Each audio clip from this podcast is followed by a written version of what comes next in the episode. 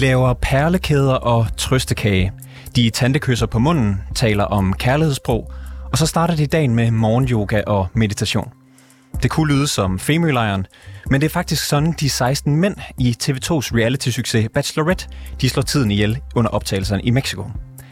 I programmet der konkurrerer de 16 bejlere om at vinde to kvinders hjerter. Og i stedet for alfa-adfærd og næver, så bearbejder mændene skuffelser og jalousi med en god snak og et kram. De er blevet kaldt for bløddyr af kritikere, som også mener, at programmet udstiller maskulinitetens totale kollaps. En form for dekonstruktion af den klassiske mand på TV2 i bedste sendetid.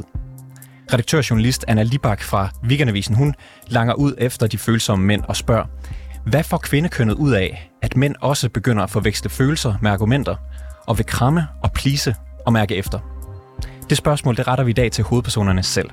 Du lytter til reporterne, og mit navn, det er August Stenbrun. Jeg får noget vand. Fuck, man. Jeg kan mærke, at mit hjerte det begynder at slå der ud af. Sorry. Det kan ikke noget. Jeg øh, kan mærke, at hele min krop, den, øh, den får sådan næsten et angstanfald. Jamen, jeg tror i hvert fald, jeg går ned og bærer noget trøstekage til alle dem, der kunne have brug for det. Jeg er med dig. Uh, Det vil vi gerne. Jeg kom ligesom for at give kærligheden en chance.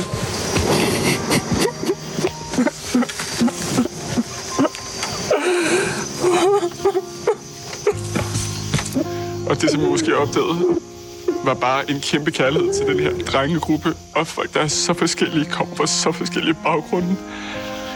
Altså, det har virkelig været en øjenåbner på rigtig mange punkter.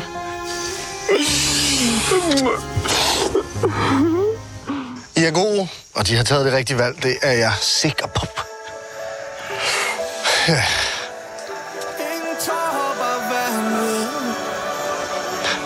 Når mænd de græder Ah. med øjnene i stil Øh, ja. Drukner inden i Ja. til blikket Der er ikke så meget mere at sige. Jeg er glad for, at vi mødtes, og jeg glæder mig meget til, at vi skal mødes til ja. Græde Alexander Meinborg og Markus øh, Brandt Ries, I er begge deltagere i dette års sæson af Bachelorette. Velkommen i studiet. Tak, tak. skal du have. Øhm, vi hørte indledningsvis her et par udpluk fra, fra TV2-programmet, I har været med i, og der er jo store følelser på spil, det kan man tydeligt høre. Vi hørte blandt andet dig, Alexander, bryde ud i gråd. Er du, som Anna Libak fra Weekendavisen mener, et bløddyr? Det, jeg ved ikke, hvad Anna Libak mener med bløddyr, men øh, hvis jeg antager, at det bløddyr betyder en, der er i kontakt med sine følelser, jamen så må jeg jo gå ind af definitionen af et bløddyr. Hvad med dig, Markus? Er du et bløddyr? Ja, det synes jeg er. Altså, jeg synes faktisk, hun beskrev øh, typen meget godt. Øh, jeg tror helt klart på fænomenet bløddyr. Øh, jeg tror på, at det eksisterer, og jeg tror på, at jeg er et. Øh, hendes kritik af det, og hvor store problemer det kommer til at føre ud, øh, skabe i verden, det er jeg så måske lidt uenig i. Alexander, øh, hvordan har du det med, med det markat, bløddyret? Øh, normalt så synes jeg ikke, der er nogen markader, der er fede. Altså, vi er jo bare mennesker, vi er dem, vi er.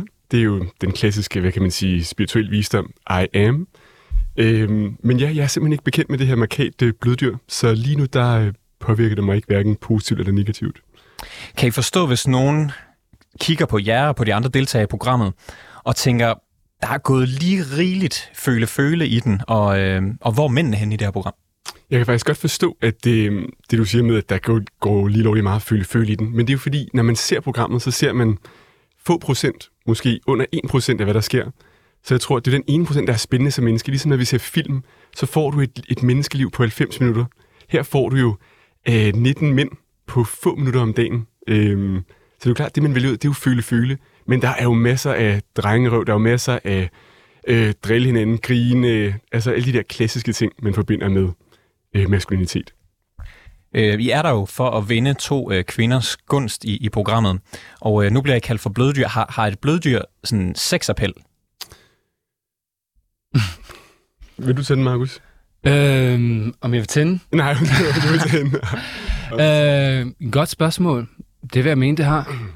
Øh, jeg har ikke... Jeg kunne, skal ikke... Øh, kan ikke se, hvorfor det skulle være et problem. Nej, jeg vil gerne er- supplere til dig, Markus, undskyld, jeg afbryder. Det er bare, at øh, man kan sige, vi mennesker er jo komplekse, ligesom en diamant, der har mange facetter. Og så kan man sige, en del af det at være et menneske, eller en mand, eller en kvinde, er, at man kan være i kontakt med sine følelser.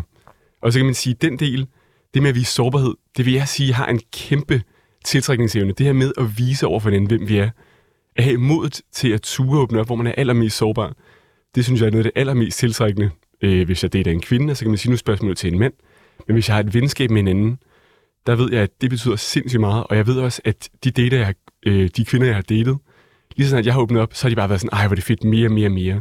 Så jeg oplever en hungeren efter, at når man er i et forhold, og man skal være dybe sammen, intime sammen, så vil kvinden gerne have, at manden åbner op, og det er meget, meget øh, tiltrækkende. Jeg er meget enig med Alexander og vil gerne supplere og sige, at, at noget af det, jeg også får som respons for at vise sårbarhed og for at vise blødhed, det er, fedt, du kan finde ud af at kommunikere. Du kan finde ud af at kommunikere sammen med mig, og du kan finde ud af at sætte dig ind i, hvem jeg er. Øhm, det elsker alle mennesker. Alle mennesker elsker det der. Øhm, I er tydeligvis øh, ret stolte af den måde, I har ageret på. Havde I forventet, at den måde, I har været på i programmet, ville afføde de her reaktioner, som øh, har været de seneste dage? Nej, mm. overhovedet ikke. Men du tager den, Markus. Både, både ja og nej, vil jeg sige. Øhm, ikke, ikke på den her, øh, det her plan, men jeg har selv været meget overrasket over, at, øh, da jeg kom med i det her program, at der ligesom var den her konsensus om, at man gerne må tale om sine følelser. Og det var der for alle deltagere. Det var en konsensus, der blev lagt inden for 24 timer eller sådan noget. Øh, så vi blev, var, blev simpelthen enige om, at det var en bedre strategi for os alle sammen. Øh, vi vidste, at vores odds var små. Vi ville have det bedre, både mens kameraerne ruller og generelt i tid, vi var i Mexico, ved at vi var søde mod hinanden, end ved at vi konkurrerede. Alexander, ja. var du overrasket ja. over reaktionerne? Ved du hvad, jeg var simpelthen øh, så overrasket over reaktionerne, da jeg øh, kom hjem. Jeg anede ikke, det ville have den impact, som det har. Øh, det her, øh, som jeg også sagde godmorgen Danmark i morges, at der er så mange, der er kommet op til mig og sagt, det har gjort en kæmpe forskel i mit liv. Nu tør jeg at vise nogle sider af mig selv, der altid var undertrykte. Øh, det synes jeg bare er rørende, og jeg arbejder jo med øh, teambuilding og ledertræning til daglig, øh, sammen med en masse frømænd, sådan det mest maskulin, du overhovedet kan. Og de er så fulde af kærlighed, og så meget i kontakt med deres følelser, så jeg var bare så overrasket over, at rigtig, rigtig mange mennesker har en idé om, hvad det betyder at være en mand, som er langt fra, så langt fra den måde, jeg ser det på, og hele min omgangskreds. Så jeg var meget, meget overrasket over, at der var det her behov, øh, som jeg ser. Øhm, og I talte jo om det før, at man ser jo kun øh, meget lidt af, hvad der foregår mm. i, i programmet. Mm. Øhm, er de her følelser om mænd, som vi ser i programmet, er det en TV2-kreation? Altså spiller I nej, andre ord skuespil? Nej, altså det, det man ser, det er 100% rigtigt. Men jeg synes bare, det er vigtigt at understrege, at det er en lille del af det. Ligesom øh, da vi har været på Roskilde Festival sammen sidste uge, øh, der har vi jo bare hygget, og vi havde også perioder, det ved du også, Markus, hvor vi bare har joket non-stop. Mm. Og vi nødt til at sige, så drenge, det er fedt, at vi har drengerøvshumor, men vi er også nødt til at kunne sige én ting, som er alvorlig. Øh, og den, den snak havde vi et par gange. Mm. Ja, meget rigtigt. Øhm, Ja, jeg vil sige, det der er en kreation, det er ikke os som mænd. Vi, vi føler os alle sammen, at vi kan se os selv i programmet. Men det der måske er et generelt overfokus på i populærkultur og medier, det er, at kærlighed skal fylde så meget. Ja. Øh, kærlighed øh, bliver nogle gange portrætteret som om, det er det eneste, der er vigtigt i livet, og det er det jo ikke. Øhm, men nu er det så første gang, at mænd får så betydningsfuld en rolle i en kærlighedshistorie, at det er dem, der har så meget fokus på sig. Øhm, og det er måske i virkeligheden også det, som folk reagerer lidt på, at folk måske bliver bevidst om, wow, handler livet virkelig ikke om andet end følelser og forelskelse og sommerfugle i maven? Og jo, det gør det, men det er ligesom Bachelorettes opgave at prøve at vise de der sommerfugle. Og øh, jeg har i hvert fald fået det ud af det, at I har fået en debat skabt om maskulinitet herhjemme. Øh, hvor bevidst, eller måske mere ubevidst, er I om jeres egen maskulinitet, Markus? Øh, jeg lærte noget om den hele tiden. Jeg lærte helt klart også noget af den, om den ved at være med i Bachelorette. Fordi med dem mm, ligesom bliver udstillet ret tydeligt. Sådan, hvem er jeg? Hvem er jeg i forhold til de her kvinder? Øhm, samtidig verden er stor. Altså, og verden er blevet større, og der er blevet plads til mange flere forskelligheder, end der var i gamle dage. Og det gør også, at man kan være mand på sin egen måde. Og det, at der er kommet nogle mænd med her, der viser et nyt billede, det betyder ikke, at det gamle er fuldstændig forkert. Det betyder bare, at vi åbner op for, at en mand og maskulinitet kan være flere forskellige ting. Tænker du på nogensinde, om du opfører dig mandigt eller opfører dig maskulint? Ja, og jeg møder også kvinder, hvor det er et problem øh, så ved jeg meget hurtigt, mm, så skal det ikke være mig og hende. Hvad er problemet? Øh, ja, måske lidt det samme, som man også hører i programmet, at Mette og Julie ligesom kritiserer, hvorfor har jeg ikke spidser albuer, hvorfor siger jeg ikke, I vil have os, hvorfor hvorfor er I ikke mere mandige? Kommer der faktisk lidt til udtryk. Ja. Det hører da nogle gange, men jeg hører det bestemt ikke fra alle kvinder. Er du ked af, at det ikke er sådan? At du ikke har spidse albuer? Nej. Jeg har vidst, hvordan jeg var, siden jeg var lille. Jeg har aldrig haft spidse albuer. Øh, og jeg har bare lært på et tidspunkt, det er på ingen måde et problem. Det er faktisk en styrke at være sårbar. Øh, ligesom det også kan være en styrke at spidse albuer. Det er to forskellige styrker. Jeg ved, hvad min er. Jeg skal ikke prøve at søge efter noget, jeg ved, der ikke er naturligt for mig. Alexander, er du meget bevidst om din maskulinitet? Øh, hvis jeg skal være helt ærlig og sårbar, jo som er det, vi øh, taler om i dag, så har det været et kæmpe tema i mit liv, det her med maskulinitet. Altså, hvad betyder det at være maskulin? Og der har været mange perioder, hvor jeg ikke har følt mig maskulin nok, eller har skulle leve op til et eller andet ideal. Fordi at øh, mine forældre blev skilt, da jeg var fire, så har jeg altid boet med min søster. Så min søster har haft en kæmpe indflydelse, min mor, min mormor. Øh, så jeg har haft rigtig meget, hvad kan man sige, øh, kvindelig energi, og min far er meget kunstnerisk og meget blød. Altså, det, det er min mor, der er en power karrierekvinde, ikke? Så jeg tror bare, at for mig at navigere i den her verden, hvor at, øh, at kvinder har fyldt enormt meget, altså også veninder og familiemedlemmer, der har det været sådan, er det okay? Altså kan jeg være tiltrækkende, når jeg bare er, nu er jeg jo ikke sådan mere, men øh, i de perioder, hvor jeg har været meget sådan, hvad kan man sige, følsom og, jamen jeg er faktisk lidt svært ved at sætte flere ord på det, men, men jeg har bare været mere, øh, hver, som, hver som barn, øh, meget mere piget. Øh, og så her som voksen, efter at have været med i det her program arbejdet med personlig udvikling, lederskab osv., øh, så har jeg bare set virkelig inspireret af de her drenge, de her mænd, at man bare kan være sig selv. Altså jeg, jeg så var meget mere af, efter at have er blevet en del af det her fællesskab. Kan I pege på, altså mener I, at der er nogle værdier eller ansvarsområder, eller nogle roller, som er vigtige eller unikke for mænd at have, som ikke nødvendigvis gør sig gældende for kvinder? Øh, godt spørgsmål. ja, godt spørgsmål. Når du siger ansvarsområder, altså du mener, mener du her i et parforhold? Ja, mener du eller samfund? om der er en eller anden balance, om der er noget som, hvis man for eksempel er i et heteroseksuelt parforhold, at man så som, som mand skal besidde nogle kvaliteter, som ikke nødvendigvis øh, gør sig gældende for kvinder, altså at, at det ligesom er et, øh, et, øh, en norm eller et, en, en værdi, I mener, at mænd skal have, som kvinder ikke nødvendigvis bør have. Jeg vil sige ja og nej. Jeg vil sige, jeg tror, der skal være en god balance af maskulin og feminin energi i et forhold. Øh, og måske giver det også god mening, at i de fleste forhold er der mere hos manden, end der er hos kvinden. Men mænd og kvinder så langt, i, altså, så langt fra hinanden er vi heller ikke i at være omsorgsfulde og være udadgående og være hårde og være bløde. Altså, der er meget stor overlap over, hvem der er blødest og hvem der er hårdest af mænd og kvinder. Øh, og jeg synes, det er fuldstændig acceptabelt, at det kan gå på alle veje i et forhold. Ja, jeg, jeg, jeg, jeg bed mig faktisk øh, bemærke i det her med, at du sagde, i et heteroseksuelt forhold. Altså, jeg tror, at om man er to mænd og to kvinder, en mand og en kvinde, eller alle de andre ting, man kan identificere sig som, så er alle parforhold, det er to energier. Og den ene dag, der øh, er det så mænd, der har fuld af maskulin energi, og kvinden, der hengiver sig. Men så andre gange, især i Norden, altså i Skandinavien, har vi jo en stærk tradition for feminisme, og du skal ikke sige til mig, og sådan og sådan. Så især øh, i Danmark og i Norge og Sverige, der har vi en stærk tradition for, at nogle gange, der er det den ene, der tager den maskuline energi, og den anden, mm. der er det den anden. Især når du ser kvinder, der bliver mødre, der bliver de meget mere på en eller anden måde øh, øh, directional. Sådan, det er det her, jeg vil, det er det her, det rigtige. Og planlægger og effektive, som nogen måske vil mene er klassiske maskuline dyder at sige, jeg har et mål, jeg skal ordne det her. Øh, så det her med, nej, ansvarsområderne, de skifter i løbet af en dag, i løbet af en uge, i løbet af en, en fase. Så det er en, en energidans mellem det maskuline og det feminine, og det er ikke begrænset til kønnet, vil jeg mene. Mm. Øh, vi er her jo i dag, fordi at blandt andet Anna Libak har skrevet en kronik øh, om øh, programmet, hvor hun spørger, måske lidt øh, retorisk, hvad får kvindekønnet ud af, at mænd også begynder at forveksle følelser med argumenter og vil kramme og plise og mærke efter?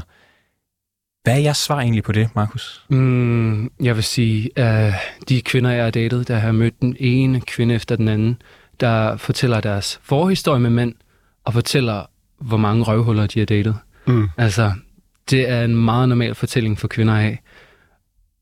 Så det er Øh, faktisk gør, at det er, Jeg tror, det er det er rart, og rart at være sammen med en pleaser. Det er rart at være sammen med en pleaser for en kvinde, siger du? Ja. Mm, både og. Altså, alt, alt kan tage overhånd, alt kan blive for meget. Man skal ikke være pleaser, fordi man er bange for ikke at være pleaser. Man skal være pleaser, fordi den, man har en intention om at gøre noget godt for et andet menneske. Øhm, jeg, jeg ved, at den bløde mand, bløddyret, er efterspurgt hos kvinder. Alexander, er der en pointe i, at der er forskel på mænd og kvinder, og at den forskel skaber en dynamik i et parforhold? Øhm, ved du hvad? Det er så svært at sige mænd og kvinder, fordi der er øh, så mange milliarder mennesker i verden. Øhm, og jeg er en slags... Ja, vi er, jeg ved ikke, 7 milliarder mennesker i verden. Vi er 7 milliarder autentiske udtryk. Så ja, man kan sige klassisk. Hvis du går på biologien, så har mænd noget, der går ind i kvinden, så du har det her aktive, og du har det passive. Men det er en lille del, det er et element, og vi er ikke, øh, vi er ikke faste, vi er ikke granit. Vi er omformelige hvert eneste øjeblik. Øh, ligesom vi står og snakker sammen. Jeg mærker dig, du mærker mig, og vi udvikler os sammen. Så ønsker vi, at vi skal ud af sidespor. Hvad var spørgsmålet igen? Øhm, Alexander, på et tidspunkt i programmet, der er du på en uh, gruppedate med ja. Julie, som er en af, en af de kvinder, I, I bejler til, hvor I skal danse en såkaldt fridans. Og her er du nok den, der giver dig mest hen til dansen. Jeg synes lige, vi skal høre et, et lille klip med det. det er i orden.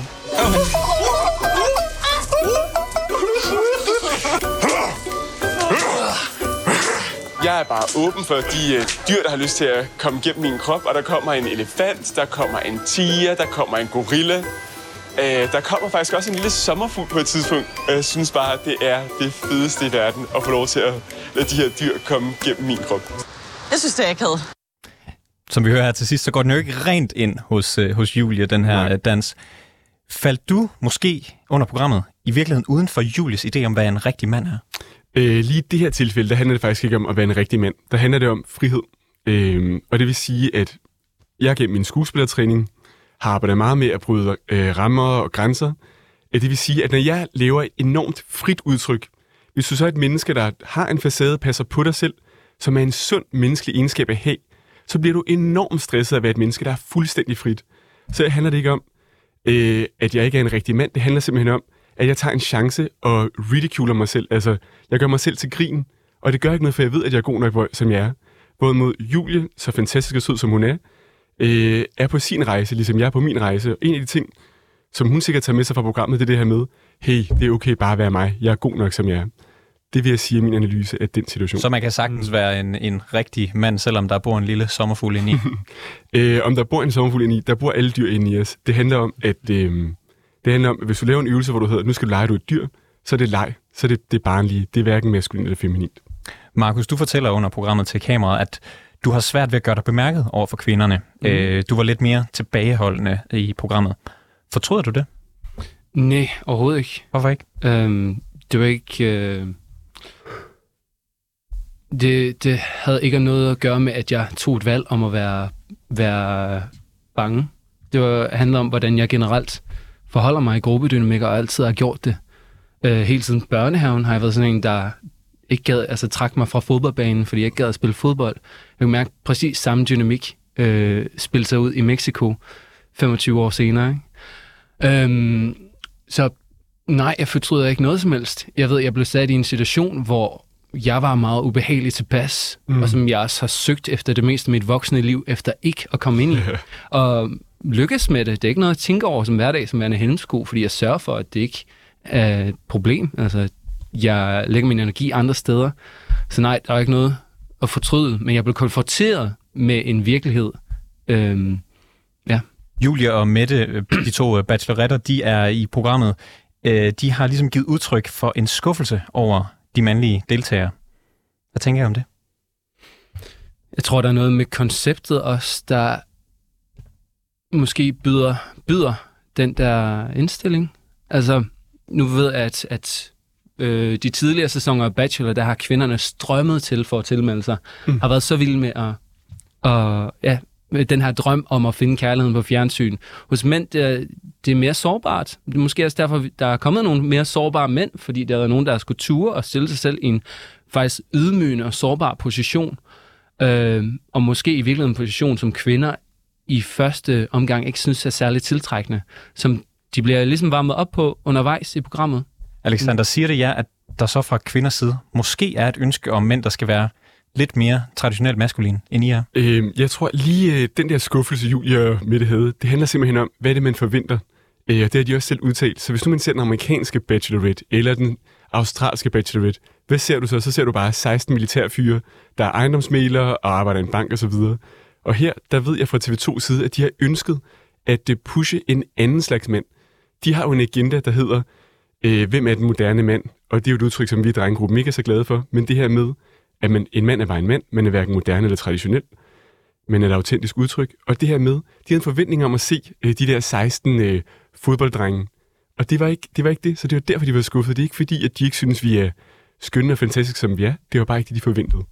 Alexander, Alexander Meinborg og Markus Brandt Ries, tusind tak, fordi de havde lyst til at være med i programmet i dag. Mm. Tak fordi vi måtte komme. Ja, tak for det. Det var mm. rigtig fint. Det var det. Og øh, jeg har min næste kilde med igennem her, Mikkel Braginski. Du er coach, forfatter og vært på podcasten Handkøn, øh, hvor du taler med mænd om deres rolle. Velkommen til. Øh, tak skal du have. Jeg vil gerne starte med at spille et lille klip for dig fra, øh, fra programmet øh, The Bachelorette. Øh, det kommer her. Mm-hmm. Ja. Jeg kan mærke, at vi holder ret hurtigt af hinanden. Jeg er der også mange, hvor jeg ret hurtigt er kommet tæt på dem, og har lyst til at altså, vise kærlighed på min måde. Sådan, jeg kan godt lide at gå og kysse lidt på Alex. Det synes jeg er hyggeligt. vil jeg nok synes var sådan lige i overkant. Jeg har aldrig prøvet at kysse en mand. Har du ikke prøvet at kysse en mand før? Nej. Det er grænseoverskridende. Mm, du kan jo starte med mig. Uh, det er lidt for meget det gode, er det ikke det? Bare et, et hurtigt tantekys. Et tantekys? Ja, er det, bare lige er det ikke noget, jeg skal tænke over? Jeg er klar, når du er klar. Det er jo simpelthen bare et tegn på, at man virkelig hviler i sin, uh, i sin maskulinitet. Presser du mig lidt nu, eller? Nej, det, det kunne jeg aldrig finde på. men, men så... Jamen, jeg ved sgu ikke. Så skal du være hurtig. Okay, hurtig? Okay. Okay. Bare tag det. Ja, bare tag det. Mikkel, skal rigtige mænd i 2023 kysse hinanden? Eller kun kysse hinanden? øh, det tror jeg, man skal være en specifik type til. Altså, det er ikke noget, jeg ser som en præmis for at være mand i øh, 2023, nej. Hvad er det for en type? Jamen altså, jeg ved ikke, om der er en, en specifik type, der går og kysser øh, andre mænd. Øh, hvad hedder det? Jeg har masser af venner. Jeg, jeg kysser dem ikke særlig tit. Øh, hvad hedder det? Øh, jeg ved ikke, om det definerer mig som en mand, om jeg kysser, kysser øh, mine kammerater eller mine venner. Det, det er jeg ikke helt sikker på, at det har noget at gøre med det at, det at være mand. Så det siger der ikke noget om mænd i dag, at, at øh, mænd øh, de øh, kysser med hinanden endda på tv, uden at øh, der sådan bliver rigtig rynket næsen, på næsen af det?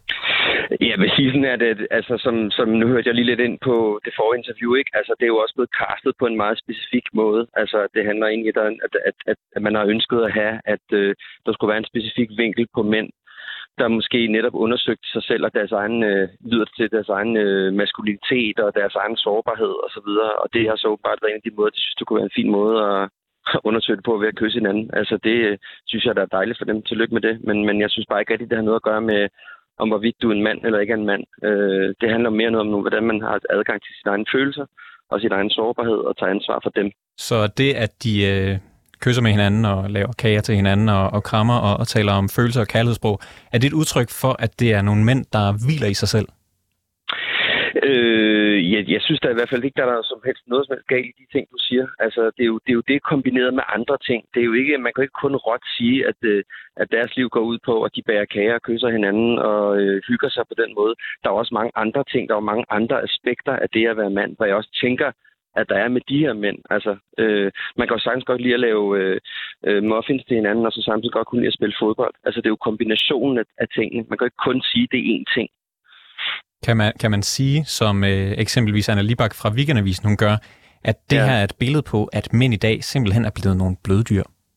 Altså, jeg synes lige præcis det, hun siger, det er, det er, simpelthen, det er simpelthen for unuanceret. Altså, det kan du ikke sige om et, om et helt køn, at vi er for bløde, blevet for bløde. Altså, det, det er klart, at vi, vi, vi går øh, øh, fra at skulle have være, være mænd på en specifik måde i mange, mange hundrede år til at skulle være noget andet, hvor det, vi skal tage ansvar for lige pludselig ikke handler om økonomi, men vores følelsesliv. Og det tager altså et stykke tid at finde det. Øh, og der er selvfølgelig øh, tilfælde, hvor man kan sige, jamen, men hvis man ikke forstår at tage ansvar for sin egen sårbarhed og tage ansvar for sine egne følelser, ja, så kan det da helt sikkert godt komme ud på et sidespor. Øh, øh, men, men jeg synes, jeg synes, jeg er ikke enig med, med hende i, at, at, at hele at mænd, mænd er blevet for bløde generelt. Altså, forholdsvis mange af dem, jeg har i min praksis og med par, øh, og de par, jeg arbejder med osv., øh, det, det, det er ikke det, jeg ser. Altså, jeg ser nogle mænd, der øh, måske har svært ved at finde ud af, hvad, hvad, hvad fanden de skal gøre med deres følelser, fordi de har lært at tage sig af dem. Men, men, men at sige, at mænd er blevet for bløde og blevet nogle bløde dyr, det, det, det synes jeg godt nok er en grov øh, overfortolkning af, af situationen. Når mænd øh, her kysser hinanden og laver perlekæder og græder sammen, så er der jo nogen, der mener, at det udvisker grænserne mellem, hvad der er traditionelt kvindeligt og traditionelt mandligt. Har de mm. grænser en berettigelse? Det vil du sætte nogle flere ord på. Altså, øh, er der god grund til, at der er forskel på mænd og kvinder? Ja, det synes jeg, der er, der er nogle grundlæggende ting, hvor at, at, altså, der er nogle helt biologiske forskelle på os, og det, det, det tror jeg bliver svært at, at benægte. Altså, øh, øh, jeg har større hænder, jeg har en dybere stemme, jeg har bredere skuldre. Øh, der er nogle ting, jeg interesserer mig for, øh, som jeg tror ligger helt dybt biologisk, og den måde, som jeg er til på. Og så er der nogle ting, i, øh, og nu taler jeg jo som en, en, en heteroseksuel ciskønnet her, og jeg jeg er sikker på, at der er nogle andre regler, der gælder for andre, men det er det, jeg kan tale ud fra. Øhm, og, og, der, og der er nogle ting, som jeg, øh, jeg finder øh, øh feminint. Øh, der er noget med nogle, noget, noget, nogle, en, anden, en anden kønsdel end det. Jeg har øh, en anden måde at gebære sig på og se ud osv., som jeg finder grundlæggende feminint.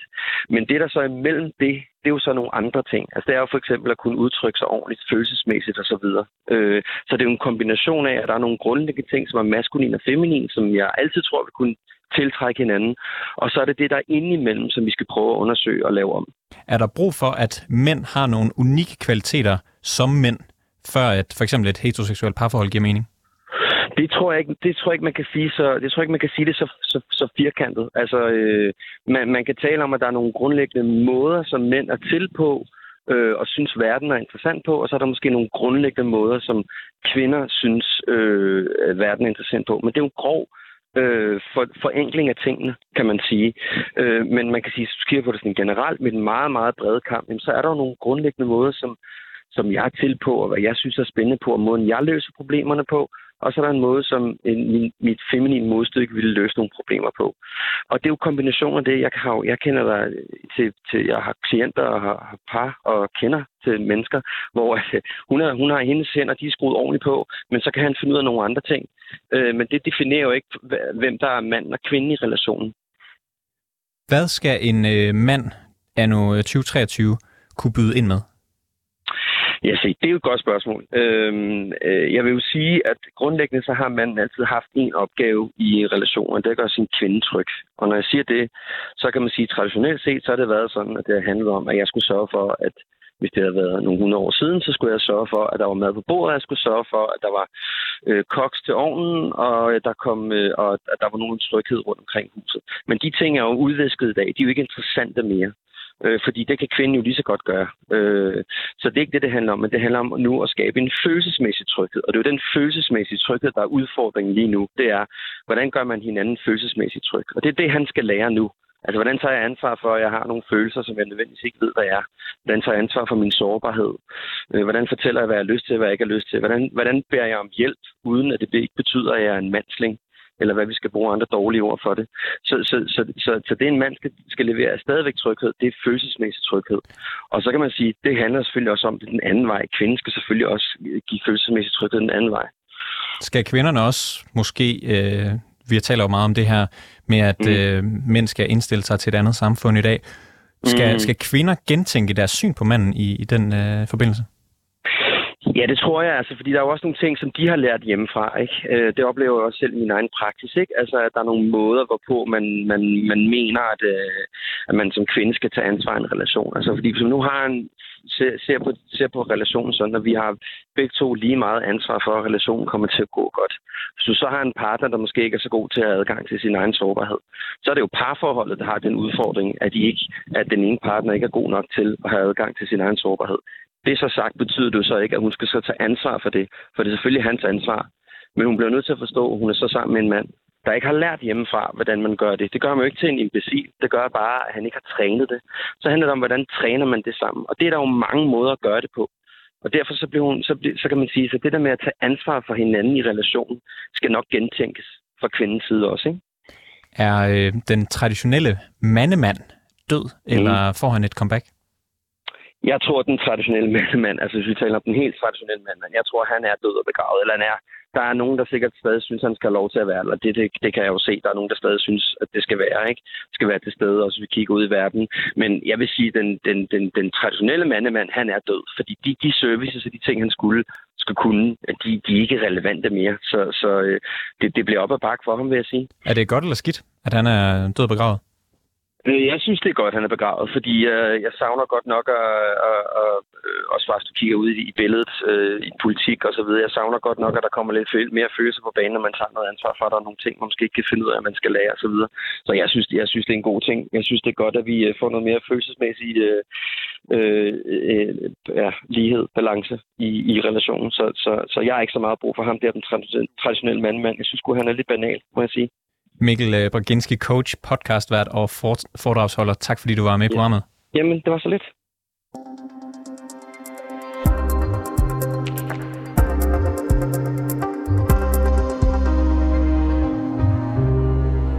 Det var alt for denne udgave af reporterne. Bag dagens udsendelse var Clara Edgar og Peter Marstal.